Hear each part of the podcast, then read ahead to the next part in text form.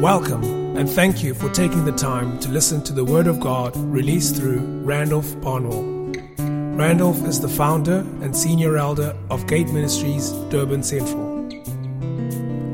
Be encouraged to access free additional resources for your edification at randolphbarnwell.com. Great grace, peace, and mercy from Christ be multiplied to you as you listen to this teaching.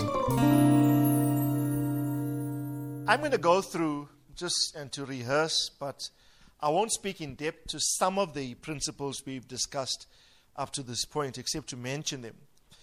But um, if you got the new note, it's on page 19 that I've just recently said, sent out.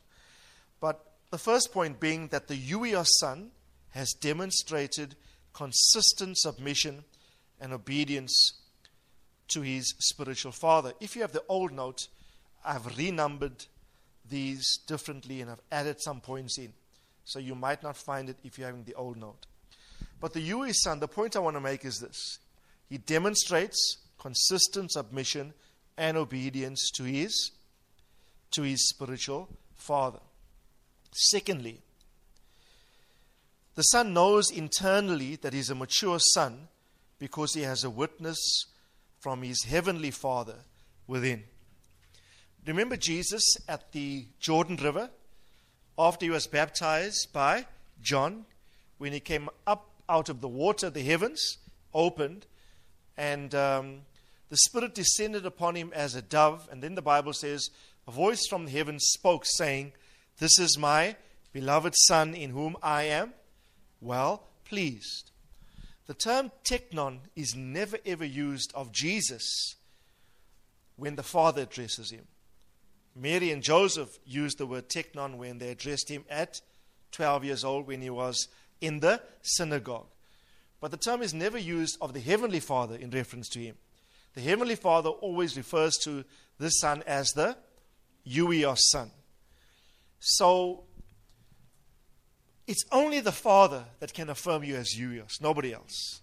Right? I might have an opinion and a regard as to where you are, but really only you will know whether you've attained this by a witness or an unction that you know the Father Himself has affirmed you. And you don't need any other external validation except to know that your Father has affirmed you internally. It's a knowing, it's hard to describe because it's a witness of the Spirit. Just like He, His Spirit witnesses with my spirit that I am a Son of God, I am a teknon when I come into the kingdom, so too you will know internally when um, He, the Father, validates you as His Uios Son. It's nothing you can study for. It's not dependent upon how much you read your Bible, how much you study. It's all a matter of the extent and the levels of your obedience to His voice. Right? And so I want to encourage you, it's an internal knowing that is probably, in my view, the most empowering feeling that the Son has. When he knows that this is not a voice and an opinion from any man upon the earth. This is the unction of my heavenly Father validating me as his mature son that has access to his inheritance and that can publicly now steward his Father's will before men upon the earth. That, for me, is probably the most empowering feeling. The feeling that causes you to overcome any deficiency you think you might have. You know why? It's an open heaven experience. the heavens open. And so the son starts to function under an open heaven. And I really want to encourage the house I felt this today in the meeting. There was an open heaven over us. And for me, I don't take these signs lightly. The fact that God endows us with His word and His will in moments when we need it. Right? And I really felt that unction. I felt the pleasure of the Lord in this morning's meeting. Not just with me personally, with the entire corporate um, um, flavor of the gathering and his purpose is attendant with that in the Amanzimtoti this morning. And I want to encourage you. You can't explain that to anybody. It's something that you have to to witness to in your, in your spirit. And um, it, it's amazing because the son is able to access the voice of his father by virtue of his connectedness to his father. And recently, I've been telling you to meditate, let your last thought before you sleep be a meditative thought upon some aspect of God's word, God's will, God's work. Right? Remember the meditative things you must focus on? And I've been training my mind to do that. So, my last thought that's why I think my dreams have been so powerful. Why I go to bed thinking of my Father, thinking of His Word, meditating. So, I'm baptizing my sleep in spiritual thought. And the Father is faithful. And I want to encourage you. Previously, previously, before, if what happened to me in a previous season, where I go to a service not knowing what to preach, and nochal to know that there are senior ministers from the area going to be there, all the more important to be thoroughly prepared. At, one point early this morning, I thought, Lord, please speak. I mean, I could pick anything out of the hat and talk about anything. Didn't want to do that. And Lord, you have to just guide my thoughts. You know what? And it seemed like the heavens were closed. But in the previous season, I would have been anxious, sweating. I just carried on. Well, if you don't speak now, you're going to speak before the meeting. you know? And he did. It's a matter of just plugging in. The Uios son is very calm. You know why? He's developed an intimacy of relationship with his father. You can be in the vortex of your greatest need, but you can walk with absolute serenity by virtue of the fact that you know whose son you are. You are his son that he loves and he will take care of you. Wait for that moment in your spirit when internally you know the affirmation of the Heavenly Father. You will hear the Spirit whispering, You are my son, and I'm well pleased with you. You are my beloved, and you function under an open canopy, an open heaven. Amen. Nothing shall be impossible. Nothing shall be impossible to you. Thirdly, uh, I've mentioned in your note, point C in the revised note, that the Uios son although relating to a spiritual father, is a son of God, his father. And like I've mentioned previously, the goal of spiritual fathering is to bring you in relationship to your heavenly father. You can have a spiritual father, but if you don't know God as your heavenly father, you are still orphaned. Okay? The Bible says um, in Psalm 68, I think it is, where God puts the solitary in families. He puts the lonely in in families. Only the rebellious dwell in a dry place. Right? Only the rebellious dwell in a dry place. He's a father to the fatherless, it says. And he puts the lonely in families. You can be in the family of God, this body, the body of Christ, and you can start to relate to your spiritual oversight as your spiritual father. But if you miss the goal of that relationship, then you're missing the point of relating to your spiritual father in the first place. All of your relationships with me, you must always keep this in mind. I'm placed by God in oversight over your souls. I'm fathering your spirits on God's behalf so that you can have a strong spirit and bring your soul into alignment with the words of God you hear in your spirit. At the end of the day, my function is to motivate, cajole, encourage, and foster your relationship with God the Heavenly Father. Okay? And so I want to encourage you don't remain orphaned. There are many sons of God. Many sons of God. You are saved, you're going to heaven. Please don't misunderstand me. But you don't know God as your Father. You're still orphaned, even though you might have Randolph as your spiritual father if you have not attained the goal for God placing you as my son, the goal is so that you can get to know Him. So, what I will do is, I will teach all of His principles from His word to you with the express idea that you would obey what He, what he says.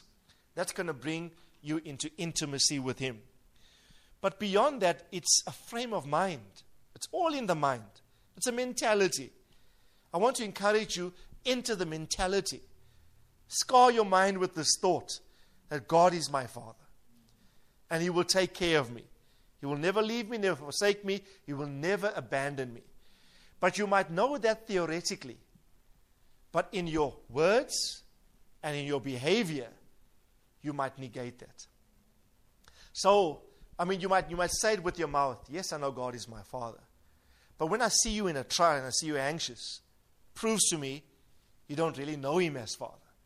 So I'm saying you can know it up, yeah, but your words and your behavior will really prove and indicate to you if He's truly your Father.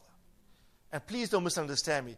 He is your Father. Technically and legally, you are His Son. But experientially, practically, are we walking in that knowledge that God is my Father? This, the you, your Son, is completely confident. You must be amazed when you study the Gospels.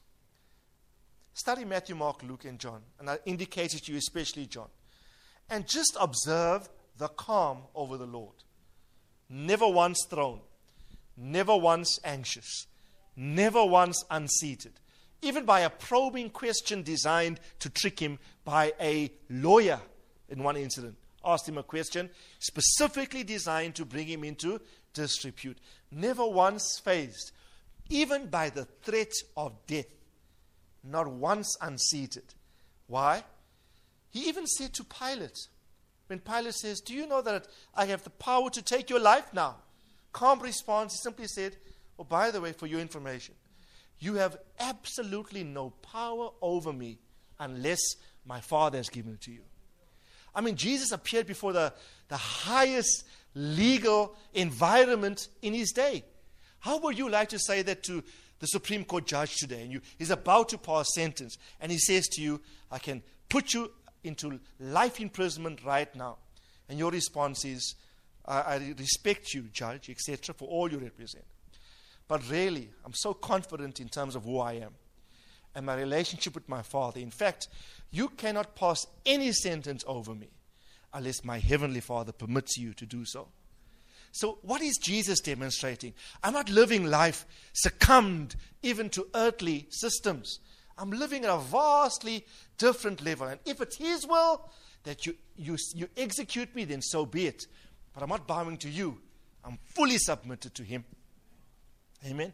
And I want to encourage you, I'm starting to, you know, this is hard, eh? It sounds easy, but you're going to have to walk this out.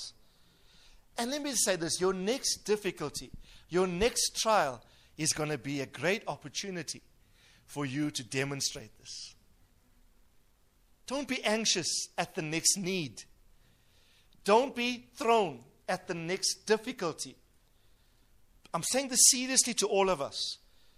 Your next challenge, don't be discouraged by it. The next one you're going to face.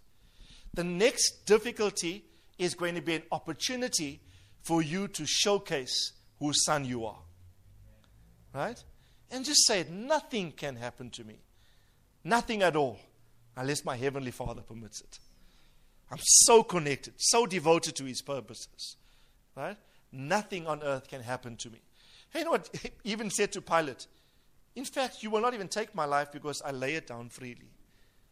No? That's living life under the Father's rule. Amen?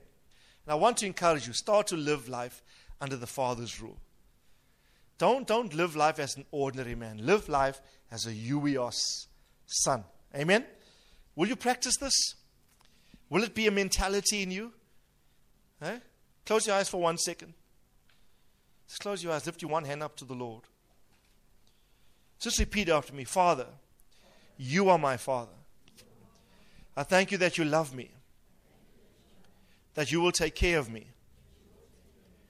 that I am your Son, in whom you delight. I thank you that I will not be unseated. I will not be anxious, but I know you will take care of me, and that your will for me will triumph. In Jesus' name. Amen. I'm taking my time with this. I'm telling you, if you don't, if, if we don't, if we claim sonship, and yet we're failing in the most critical relationship, is the relationship with Him, then we haven't attained the full um, objective of spiritual fathering. Amen. Now, Jesus in the Gospels was totally father fixated.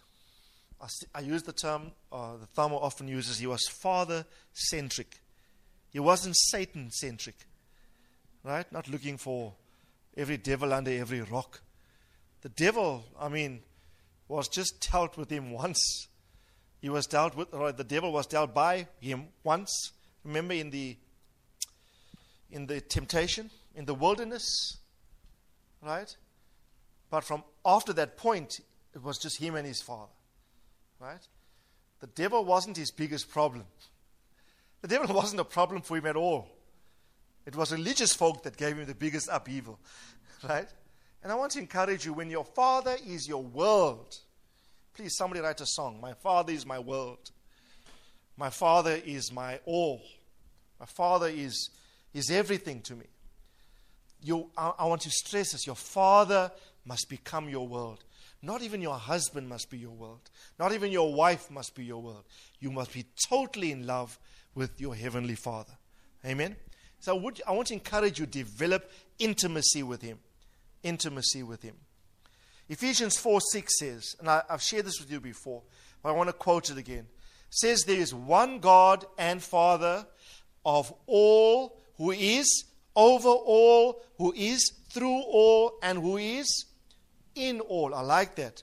Over all, through all, and in all. This is, these are Paul's word, and this is the ultimate. God the Father wants to be over all, through all, and in all. The fathering principle must be all pervasive. It must come out in everything we do, in our speech, in our thoughts, in our actions. Men must look at us and say, See how father fixated he is. See how father centric she is. This person is besotted by God the Father. That must be a, your greatest compliment. Father focused. Right? Your father must be your world. Tell that to your neighbor. Let your father be your world. Point number D. He has an intensely intimate relationship with his father, and he's convinced his father will always take care of him or take care of him always. Amen. Now, just to read the scriptures. I wrote here, knowing God as his father, the Uios son has total reliance, dependence, and trust in God, his father. And he's completely convinced that God will supply all he needs in this life, in his thinking. This is the point. In his thinking and behavior, he demonstrates this mentality. And I ask you to read, rehearse, and review the following scriptures. Matthew 6 31 says, Do not worry then what we shall eat, or what we shall drink, or what we shall wear for clothing, for the Gentiles eagerly seek for all these things. For your heavenly Father knows that you have need of these things. But seek his Seek first his kingdom and his righteousness, and all these things. What are these things? What you shall eat, what you shall drink, and what you shall wear. Three things are mentioned what we shall eat, drink, and wear. God, uh, God says, don't be overly fixated about how you're going to get those things supplied. Your focus must just be seeking first His kingdom and His righteousness. Seeking first the kingdom means many things. Um, but just quickly, it alludes to putting God's agenda first in your life in all departments. Right? And I like to practice this in many ways. God must be the first thought in my day. My time with the Lord is very important to me. First thing when I wake up is the first preoccupation in the course of my in the course of my day. My first income for the year, my first fruits. I express him first in everything I I do. His will is first before my will, right? So my meat is to do his business first, right? My comfort is secondary to the engagement of his will. Now you can quote the scripture, but if you're not putting him first, if other things are first before Him, you are not seeking His kingdom first, but you expect Him to supply what we shall eat, what we shall drink, and what we shall wear. God's agenda is very simple. If you seek first my rule, my way of doing things, my kingdom in your life, God says you can come to the place where you will not be anxious as to what to eat, drink, or wear because you taking care of my business, I will take care of your business. Right? And uh, we, we have living testimony to this how God consistently, consistently comes through. Amen. Uh, I marvel at some sons of God. They, they want breakthroughs, major breakthroughs, but don't demonstrate firstness of kingdom reality. You put the kingdom first. And notice, not just the kingdom, what must you seek? It says, Seek ye first the kingdom. It says, and. It's not just the kingdom, it's and whose righteousness? His righteousness. Right? And I know we are the righteousness of God in Christ. It has been imputed to us. But also, there's a place for us to practice righteousness. Do things His way and the way that pleases Him. And I'm telling you, God will bless you. God will bless you when you bless your enemies. Right? I told you how I recently reconciled with someone at great personal cost. But guess what I know internally as I left that institution? I felt the Lord saying, You are my son, and I'm well pleased with you. What have I done in doing that? You've put my way of doing things first. So whatever you need, I will supply. And this is not workspace. Please don't get me wrong. I'm not saying you've got to earn points with God by doing things. All I'm saying is simply follow His command. And you can live an anxiety free life. The quicker you learn this principle, in fact, if you don't learn this principle, God will simply orchestrate events and circumstances to revisit you, revisit you in circular, cyclical uh, uh, movements until the lesson is learned. I, you can, I can speak like this now because I, I was one of those where God had to come back and back until you learn the lesson. Right? But I want to encourage you. Your father loves you. All he says, if you want to be this caliber of son, for those of you that want to remain at Nepios, that's your business. And that's your choice. If you want to simply be the infant that cries out for milk all the time. But I'm saying, no, I don't want that. I want to be a Uios that does my father's business. God says, at this level of sonship, I want no anxiety. I'm saying it again. Catch it in your spirit. God saying, at this level of sonship, be anxious for nothing. Right? Read it again, Matthew 6, for those of you who have it. For those of you who don't have it, you can see it in your Bibles. I'm going to say it again because, you know, this, uh, these basic things are so important. He says, Do not worry, saying, What we shall eat, what we shall drink, what we shall wear for clothing. The Gentiles seek, the, the, the, the nations that don't know God, they, these things are paramount in their uh, thinking and their anxiety levels.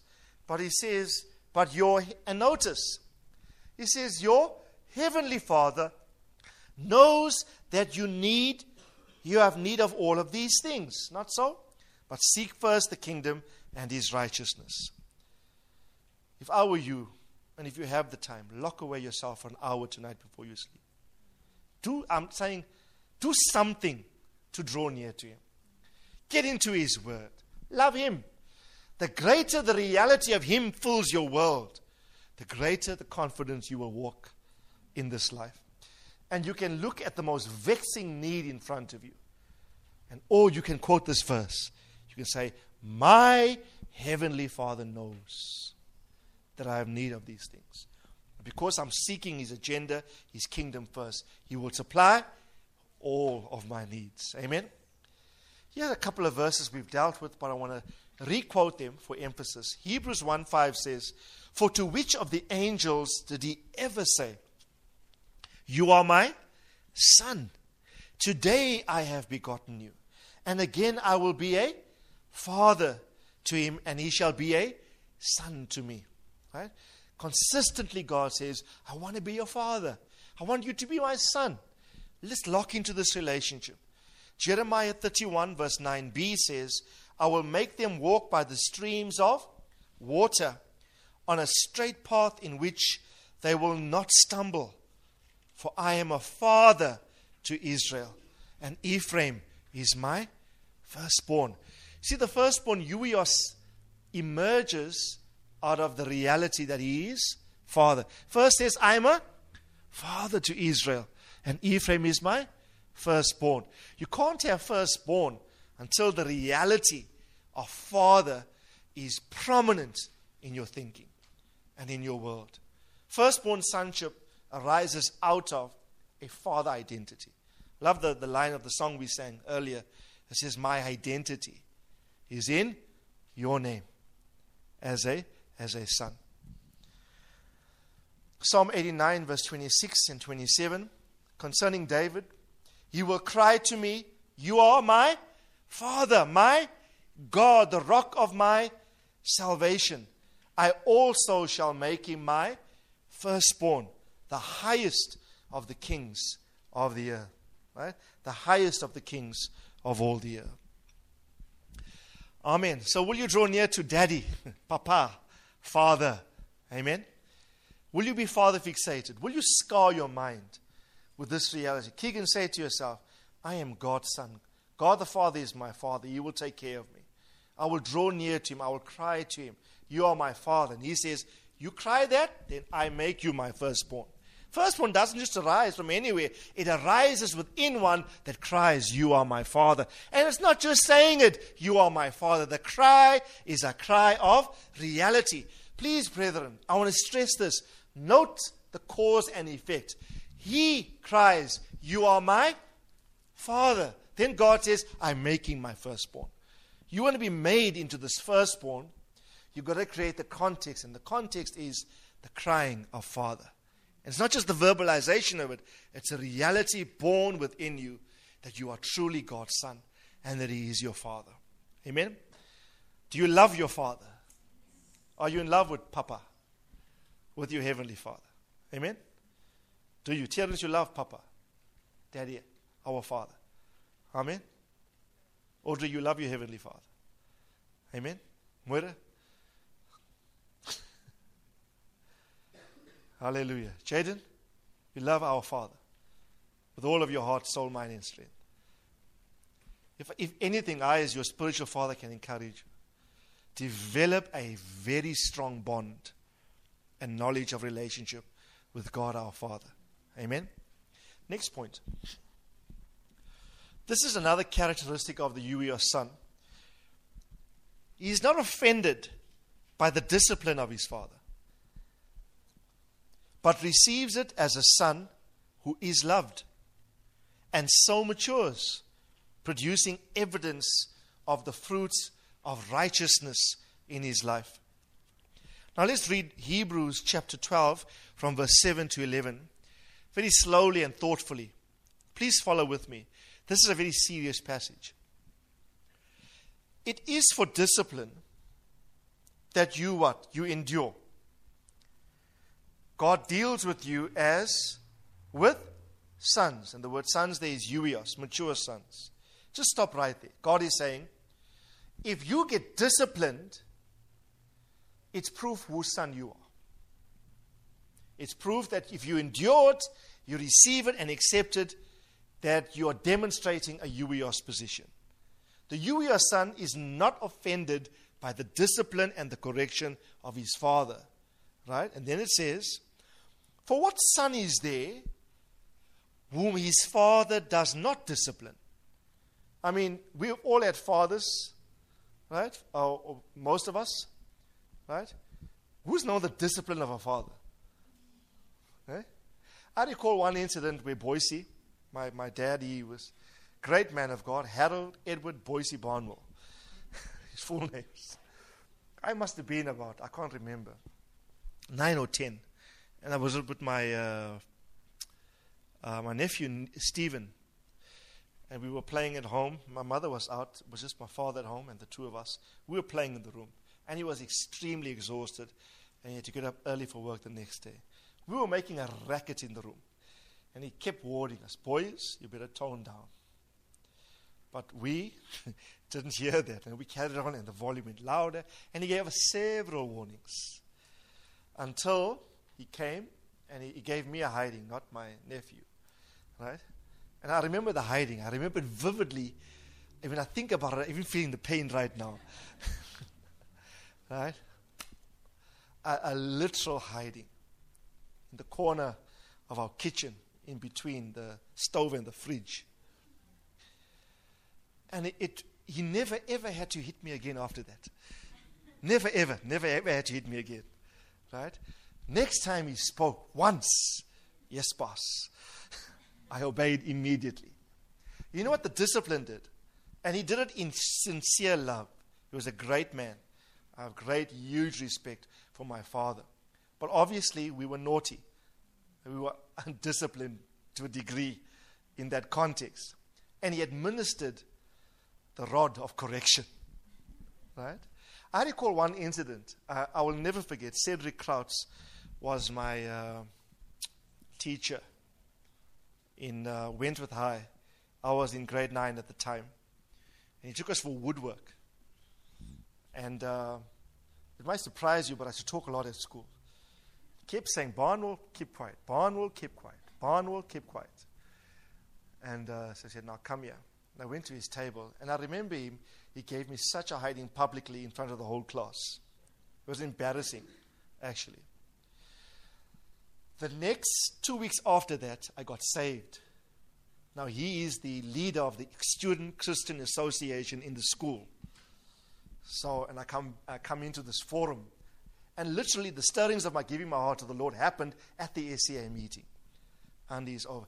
And we immediately, I don't know how God orchestrated things, I found myself on the school committee, the SCA school committee, in the same year. Now, God just put me into leadership straight away because He knew I must be in training for higher purposes. And I worked with Mr. With, with, with Mr. Klaus. I call him Cedric because he, we became so close. Uh, we literally became inseparable. And even after I went to university, came back to the same school, and I taught with him for four years before I went to a, another school. And we still often joke about the hiding he gave me. We'd, we'd, we'd, we'd make light, light of it. But he used to remind me, Barn with that hiding I gave you? I said, yeah, I'll never, how can I forget? you know? But it was a hiding that literally put me right. Right? Two, you know, I, I never, I was a good child, fairly good child. But there was two hidings in my life, one from my father and one from Mr. Krauts. I will never ever forget. And I never ever needed another hiding there afterwards. What did the discipline do? Right? It brought me to a place of accuracy. It brought me to a place of, of discipline. Right? It brought me to a place of, uh, of fruitfulness in my life. Right? And um, I, there came a time where I literally thanked him for the discipline he applied. Uh, amazingly, in the same year, by the way, I got so right, I became his star student by the end of the year. I'm talking about academically and everything, right? Simply because of the administration of discipline. You want the best produced in you, you must learn how to handle correction. You know why? Your Father is placed in the Lord over you to sometimes correct you when he sees you go off. And this verse says, For what son is there whom his father does not discipline? In fact, if a father doesn't love his son, he won't discipline the son. The discipline is proof of the father's love. But from the son's perspective, when the discipline is being meted out to him, the son feels, hey, Pali, what kind? Yeah? Why this? You see, discipline administered from the vantage point of love. It's always love and it's always redemptive to put you on the right path. It's always redemptive. The Father sees that if you continue in the way that you are continuing, that you're not going to mature and that you won't reach God's purposes. You won't reach your destiny in Christ. You can't see that.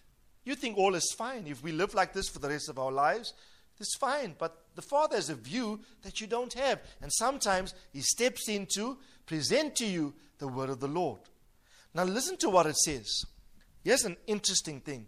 It says, But if you are without discipline, of which we all have become partakers, you are illegitimate children. Illegitimate child, in the spirit sense, is one who does not know how to endure and handle discipline. Right? And the word is in the Greek, nothos. And in the paragraph after the scripture is quoted, I give you explanation of the word. It means illegitimate or misbegotten, one who is spurious, one who is false. Would you like to be a true son or a false son? So the false son is one who does not know the discipline of the Lord. Not so? Absalom wasn't disciplined by David. Remember, the scripture says it clearly? Wasn't disciplined. Any son that does not know discipline um, will obviously rise and probably contradict purpose attendant with his father, like Absalom did. Right? Failure to, to discipline. Eli failed to discipline Hophni and Phineas. God said that to him, You failed to discipline your, your sons. And sometimes, and I had to learn this, because I was not naturally, I'm not naturally con- confrontational. But I have to be by virtue of my responsibility as your father in the Lord. And it's not just a matter of being confrontational for its own sake. No, if I see this violation of principle in your life, and because I love you, as an expression of my love, I discipline. It's not to produce tension in relationships. It's not to make you feel uneasy. Right? I don't think any spiritual, spiritual father is going to be conjuring thoughts about how am I going to make Gail's life miserable next week Sunday. Those thoughts are far from us, not so. Our thoughts are only good. Our thoughts, like the Father's plans and thoughts for you, only good plans. My thoughts for toward all of my sons in the Lord, as I believe every true spiritual father's thoughts are, is only for good. What can I do more to help them progress? What more can I do to help them reach their goal, to reach their destiny in the Lord? Right? And very often, listen carefully. He, the Father wants to discipline you. Guess who he's going to use? Me. Sometimes I complain, Lord, you do it yourself. Why must I step in and speak on your behalf? Now, in this instance, right? God says, No, for that reason I put you there. Remember, spiritual fathers, according to Hebrews chapter 13, we watch over your souls, not so? We're watching over your souls. Leaders, generally elders, watch over the souls of, of, of the flock, right? And we see the areas in your soul that are unbending, unyielding, still hard and rebellious to the leading of God in your spirit. We have to step in and give counsel. And sometimes it's corrective, sometimes it's reproof, in fact, the Bible says all scripture is profitable for doctrine, number one, for correction, reproof, training in righteousness.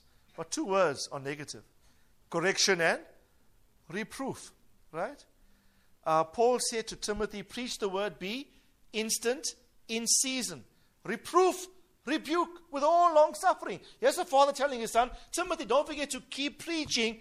And the way Paul describes it is, keep on reproving, keep on rebuking.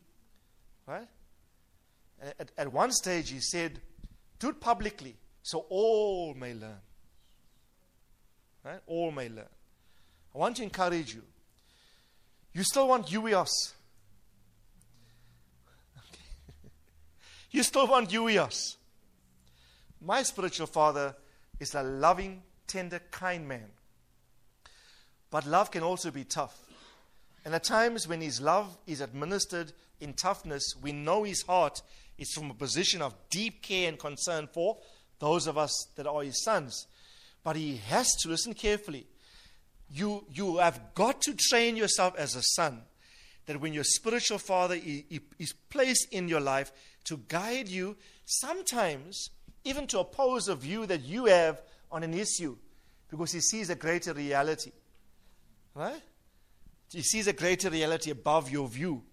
Right? There's sometimes there's issues, it might be not of sin, there's issues of guidance, counsel, issues of timing um, that you need to take heed of. It's all part of this disciplinary process. And sometimes the best thing is simply to say yes because you trust the principle that he, that he represents. Now, let's just read this, complete this. Furthermore, we have had earthly fathers and they disciplined us, and we respected them. I guarantee you, especially the learners here at school, the teachers you respect the most are the greatest dis- disciplinarians at school. Right? It goes with the territory. Right? The, the one that doesn't care, let anything goes, you even start to, in your own self, lose estimation and esteem for them. But the people that are, are concerned that things be done proper and protocol be observed, they are usually esteemed, not so? Why should it be different in the kingdom? Why is it? Listen carefully. Yes, the not not not characteristic of this house. It's a general um, feature in the church, and I, I might be guilty of over generalizing when I say this, but generally, spiritual father disciplines a son. There's all kinds of reactions in the flesh to that process. But the ad says, But your earthly father, he disciplined you, and you haven't lost respect for him.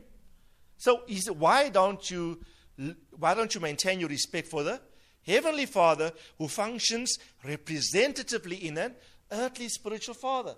Right?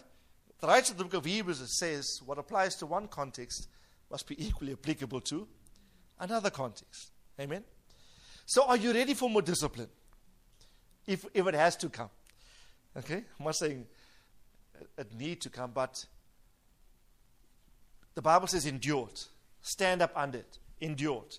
Endure it and handle it like a huios. Don't handle it like a nothos. Nothos is illegitimate.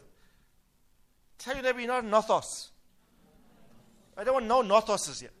Okay. It, even the word sounds bad, nothos, like nothing. you know?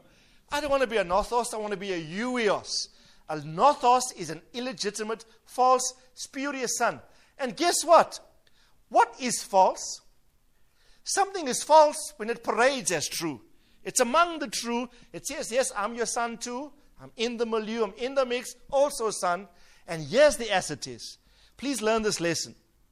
You quickly know who your sons are when you have need to discipline them and you check their reaction. Then you know whose, whose are yours and whose are not yours.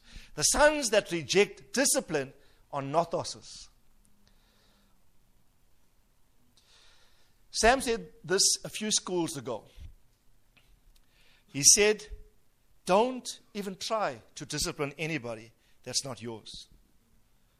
Because you are going to get a carnal reaction. You only discipline those that you know are your sons. Because then you know they have the ability to handle and endure. Amen? So discipline actually reveals whether you are huios or whether you are nothos. Hmm? Then it says, Furthermore, we've had earthly fathers who disciplined us. We respected them. Shall not much rather we be subject to the Father of spirits? Not bodies, as our earthly fathers are. Yes, the Father of spirits and live if we are subject to his fatherly discipline. For they disciplined us for a short time as best seemed to them. But he disciplines us for our good, so that what we might share in his holiness. And here's the punchline all discipline for the moment seems not to be joyful. Isn't it true? Who's ever been disciplined said, Hallelujah, I've been disciplined? Woo! Glory, hallelujah. I'm on top of the world. I've just experienced the discipline of my Father. the Bible says, No discipline seems joyful for the present moment. You don't like it. It's not a good, it's not a good feel.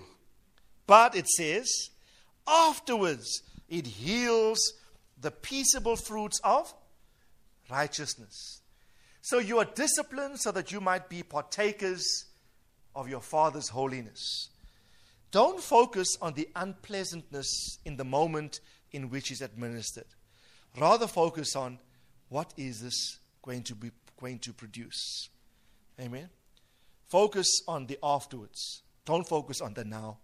The now is not pleasant, but afterwards it produces a peaceable fruit of righteousness, practical righteousness.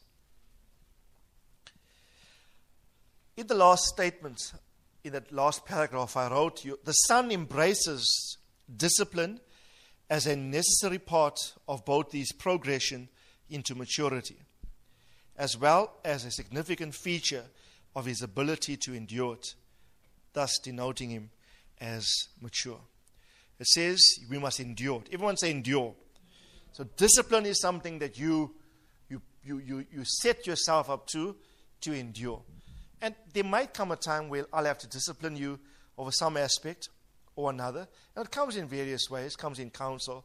It's not always harsh, it's not always hard, uh, but it's always motivated by love and, and concern.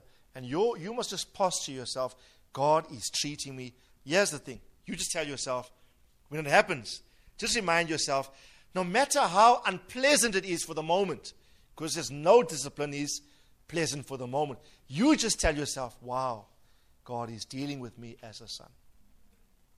The Bible says in another verse um, that every one that God loves, He chastens. So God's chastening, even to your spiritual father, is evidence of how much God loves you. So next, next time you are disciplined, let's say about some issue, and your friend gets to know it, and your friend says, Wow, you are you are disciplined. You were brought into order. Your response must be no. See how, uh, see how much I was loved. The discipline is evidence of the degree to which you are loved. And all the parents whose children are present said, I say it again. The discipline is simply a note to you of how much your parents love you. Same is true in the in the spirit. You see, if they didn't love you, they wouldn't care. Let you go on your merry way. But because they are concerned, they step in and they, they apply the discipline. I wrote here as an additional note. I'm not sure if it's in the note, because I also have the old note. I just have writings and additional notes in my own notes here. Never allow, here's an important point. Never allow the discipline of your father to lead to a souring of relationship with Him. Never allow the discipline of your spiritual father to you as a son to lead to a souring of the relationship between you and him. Is it there? Well, to some degree. Let me just add that in. You know why? Because you mustn't react to the discipline as a carnal man. See, he knows best. Even though I can't see it his way, but God put him in my life or her in my life to watch over my soul and they have my best interest at, at heart. So there will be nothing they do to, that, to victimize me or nothing for my ill, but they will do everything for my spiritual progress. Okay? You know, Jesus, when Mary and Joseph said to him at 12 years old, shut the program down, come back to us, with us to Nazareth, remember? You know what the Bible says? When he said to them, I must be about my father's business, the Bible says, and they did not understand what he was saying. Even at times, it might seem as though your spiritual father isn't understanding the process of the will of God attendant with your life, but there's an instruction. God is testing your heart as a son. And when Jesus said, No problem, even though you don't fully understand, but I know, but I will subject myself to you. And When God, the Heavenly Father, said that, 18 years later, the Heavenly Father said, My Huios, in whom I am well pleased. Hmm? This is a hard road. Eh? These things are hard, brethren, but I speak to the mature tonight. Right? So I share a view with you over your destiny that even in your own estimation, you might conclude he doesn't fully understand. Yet you submit to the principle. I'm telling you, you will reap the favor of the Lord and heavens will open over your life. There will come a time when the Heavenly Father will say, My Son, in whom I am, I'm well pleased. Amen. My Son, in whom I am well pleased. Hallelujah. I think we can stop there.